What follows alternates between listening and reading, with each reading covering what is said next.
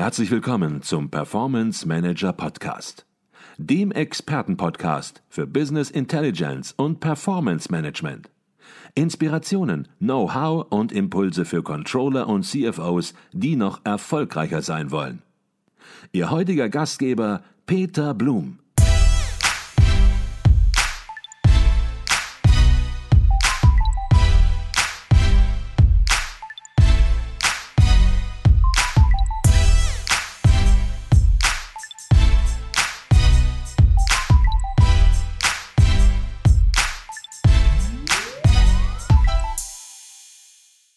Herzlich willkommen im Performance Manager Podcast. Mein Name ist Peter Blum. Wir sind hier in München auf dem Kongress der Controller und bei mir ist Dr. Jan Wakedes, leitender Arzt an der Filderklinik in Filderstadt und Gründer sowie wissenschaftlicher Leiter des ARKIM-Instituts, zu dem er gleich noch selbst etwas sagen wird. Doch zunächst mal herzlich willkommen im Performance Manager Podcast. Ja, ganz herzlichen Dank. Ich freue mich, dass ich hier auf diesem Kongress sein kann und freue mich einfach in dieser wunderschönen Stadt München zu sein. Herr Wakedes, Sie haben gerade hier einen Vortrag gehalten auf dem Kongress der Controller. Der hatte den Titel Controllers Gesundheitscontrolling, was wir von Herzen lernen können. Und Sie waren auch nicht das erste Mal hier auf dem Kongress der Controller. Sie waren schon 2019 hier, haben da zum Thema Resilienz etwas gesagt. Warum glauben Sie, dass gerade hier auf dem Controller-Kongress Ihre Themen bei den Teilnehmern so gut ankommen, sag ich mal salopp? Ja, vielen Dank für diese Nachfrage, also ich denke mal so, wenn man sich das Leitbild der Controller anschaut und sich anschaut, welche wichtige zentrale Funktion Controller im Unternehmen haben, ist das eine zentrale Rolle auf der einen Seite und auf der anderen Seite durchaus auch mal eine sehr stressvolle Rolle. Und umso wichtiger ist das dann in dem beruflichen Alltag auch auf die eigenen Ressourcen geschaut wird, auf die eigenen Regenerationskräfte, auf die Resilienz. Mhm. Und da hatte ich jetzt den Eindruck, dass das viele Zuhörerinnen und Zuhörer auch so gespürt haben für sich selber und sagten, ja, das ist ein Thema, das hat mit mir zu tun. Mhm. Und darüber wollen wir natürlich auch hier im Podcast reden. Sie waren nicht zum ersten Mal hier auf dem Kongress zur Controller, aber Sie sind zum ersten Mal bei uns im Performance Manager Podcast. Und vielleicht nutzen wir einfach die Gelegenheit, dass Sie sich selbst noch mal kurz vorstellen, aber auch vielleicht Ihr Institut Institut. Ja, sehr gerne. Also ich bin Arzt, Kinderarzt, schwerpunktmäßig sogar Neonatologe, also das heißt spezialisiert für die Intensivmedizin der Neu- und Frühgeborenen.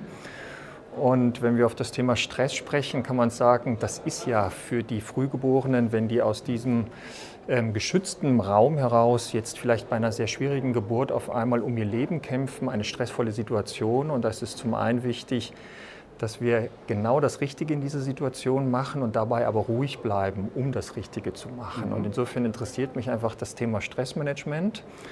Und auf der anderen Seite erlebe ich, dass so wie eine ganze Klinik, auch als großes Unternehmen, auch Anforderung ähm, auch gestellt ist und da aber auch, wie man so schön neudeutsch sagt, performen muss, trotz größerer Anforderungen.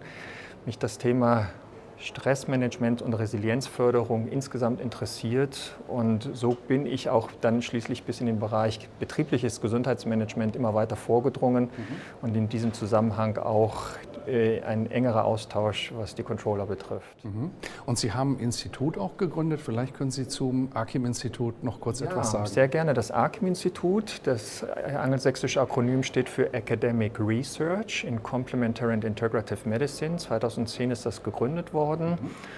Und es hat den Schwerpunkt im Bereich der integrativen Medizin mit den akademischen Methoden zu forschen, einen Brückenschlag zu schaffen zwischen der naturwissenschaftlich basierten Medizin, die ja wirklich ein großer Segen für uns ist, mhm. und dann aber auch neuen Ideen, die vielleicht aus dem Bereich des Komplementären kommen, das zu integrieren. Mhm. Also man könnte sagen, Best of Two Worlds. Und das so akademisch zu reflektieren, dass es dann entsprechend der gesamten wissenschaftlichen Gemeinschaft zur Verfügung gestellt werden kann. Mhm und man damit in einem guten Dialog bleibt. Mhm. Sprechen wir über Ihren Vortrag heute hier auf dem Kongress der Controller. Sie haben gerade ein spannendes Stichwort gegeben, in stressigen Situationen ruhig bleiben, aber dennoch das Richtige tun. Das ist sicherlich etwas, wo viele sagen, Mensch, da höre ich jetzt auch noch mal genauer hin. Und Ihr Vortrag, ja, da ging es direkt rein ins Eingemachte, sag ich mal. Sie fingen an, über das autonome Nervensystem zu sprechen. Wie haben Sie es geschafft, dass da die Controllerinnen und Controller noch weiter zugehört haben? Ja, es würde mich freuen, wenn dem so der Fall wäre. Aber ich hatte den Eindruck, wenn ich so in die Gesichter geschaut habe, letztlich ist es ja so, dass wir diesem autonomen Nervensystem unglaublich viel verdanken. Es ist ein unglaublich faszinierende, faszinierender Bereich unseres Organismus wo ohne dass wir nachdenken, die Verdauung reguliert wird, die Atmung reguliert wird, der Blutkreislauf reguliert wird, die Blutgefäße weit gestellt werden, wenn es zu warm wird, sie eng gestellt werden, wenn es kalt werden, die, auch der Schlaf-Nacht- äh, und Tag-Wach-Rhythmus reguliert wird. Und das geschieht von alleine, sodass unser Tagesbewusstsein sich dann ganz anderen Aufgaben zuwenden kann. Mhm. Und alle von uns kennen das, dass wenn es dann aber mal umgekehrt in eine sehr stressige Situation kommt, möglicherweise dieses sich selbst regulierende dann auch nicht mehr so gut funktioniert. Und das kann sich zeigen in einer Verdauungsstörung oder auch in einer Wärmeregulationsstörung oder möglicherweise auch, dass die Atmung negativ beeinflusst ist, Kreislaufschwierigkeiten.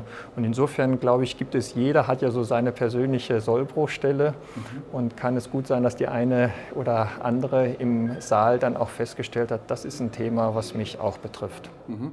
Jetzt ist es hier auf dem Kongress der Controller so, dort wird über die Zukunft des Controlling gesprochen und was man immer wieder hört, ist, Controlling muss sich verändern, Controllerinnen und Controller müssen sich wandeln, sind da voll im Transformationsprozess drin und Themen kommen hoch wie Digitalisierung, Agilität, Nachhaltigkeit, Servitization, alles Dinge, wovon Controller natürlich schon mal gehört haben, aber das wird auch nicht das Ende der Fahnenstange sein. Da wird immer mehr dazukommen und Controllerinnen und Controller werden sich sagen, Mensch, was soll ich denn sonst noch alles machen? Und da kann es natürlich ganz, ganz schnell passieren, dass Stress aufkommt, weil man auch merkt, man ist nicht mehr so sicher, man muss sich Themen erarbeiten.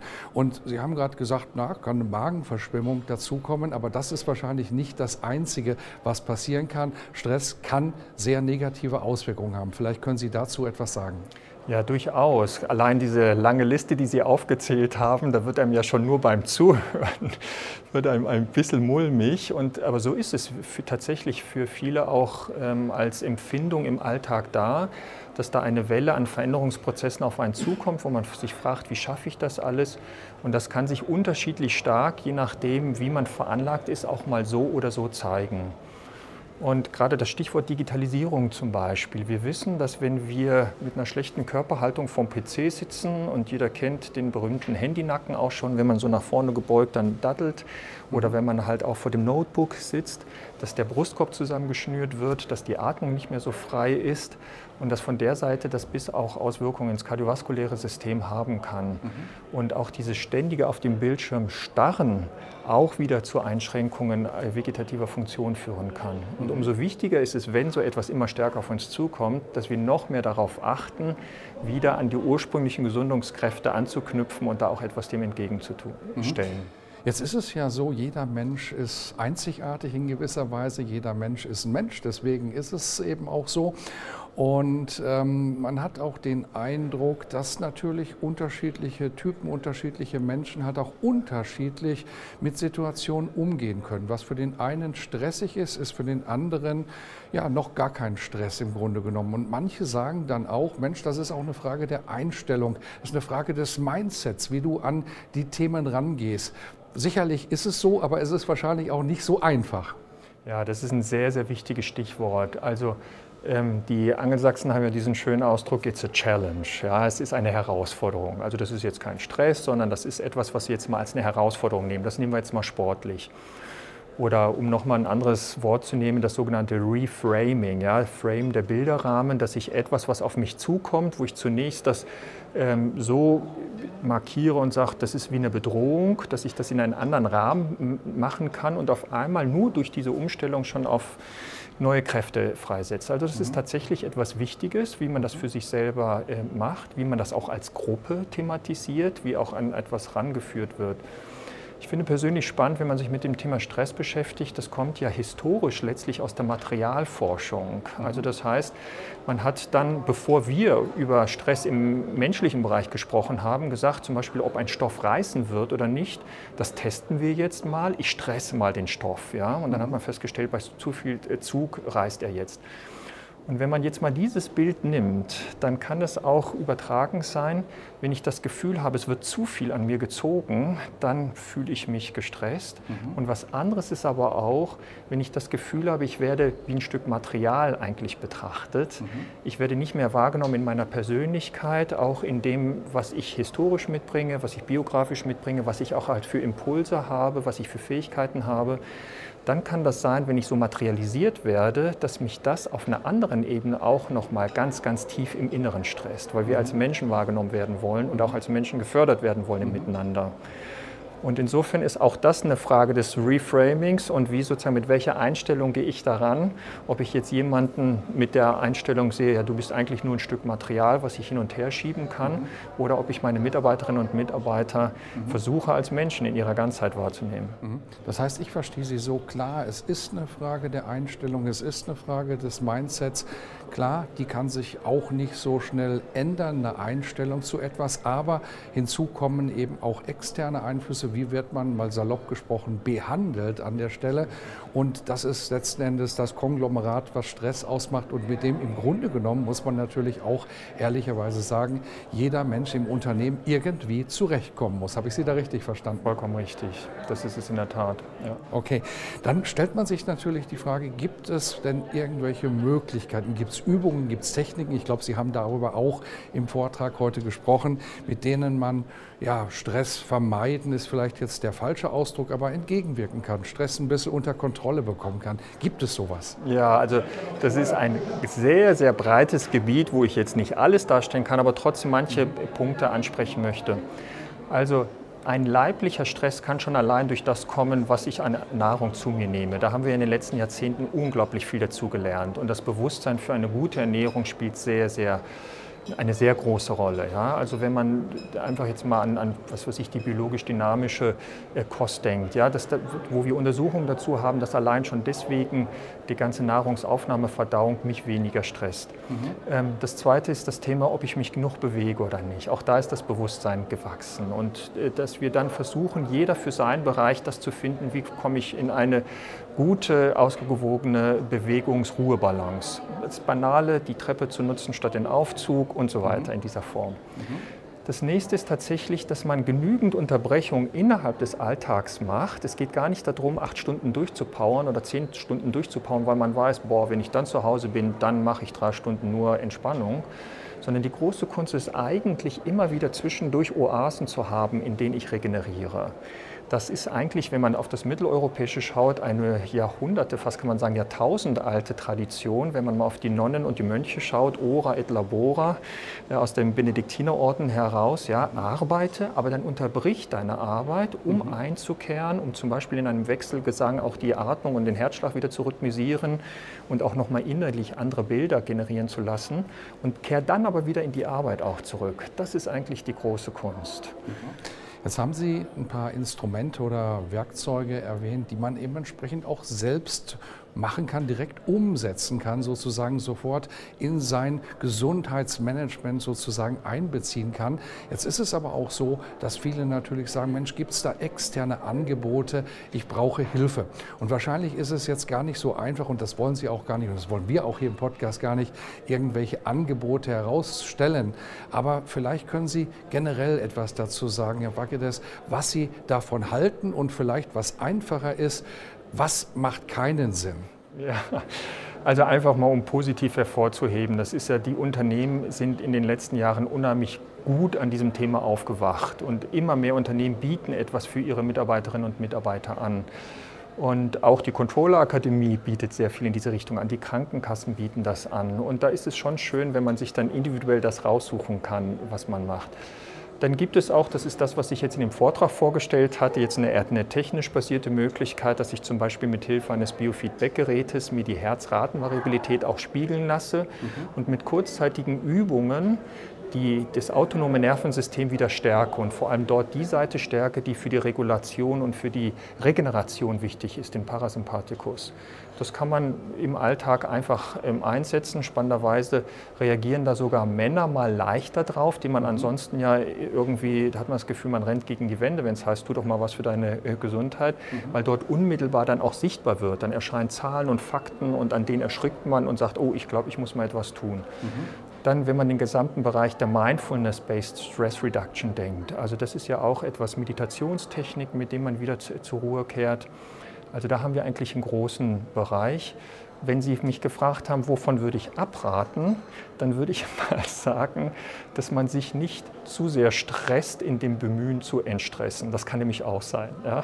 Okay. Also dass man auch da, letztlich ist der alte Satz, alles in Maßen.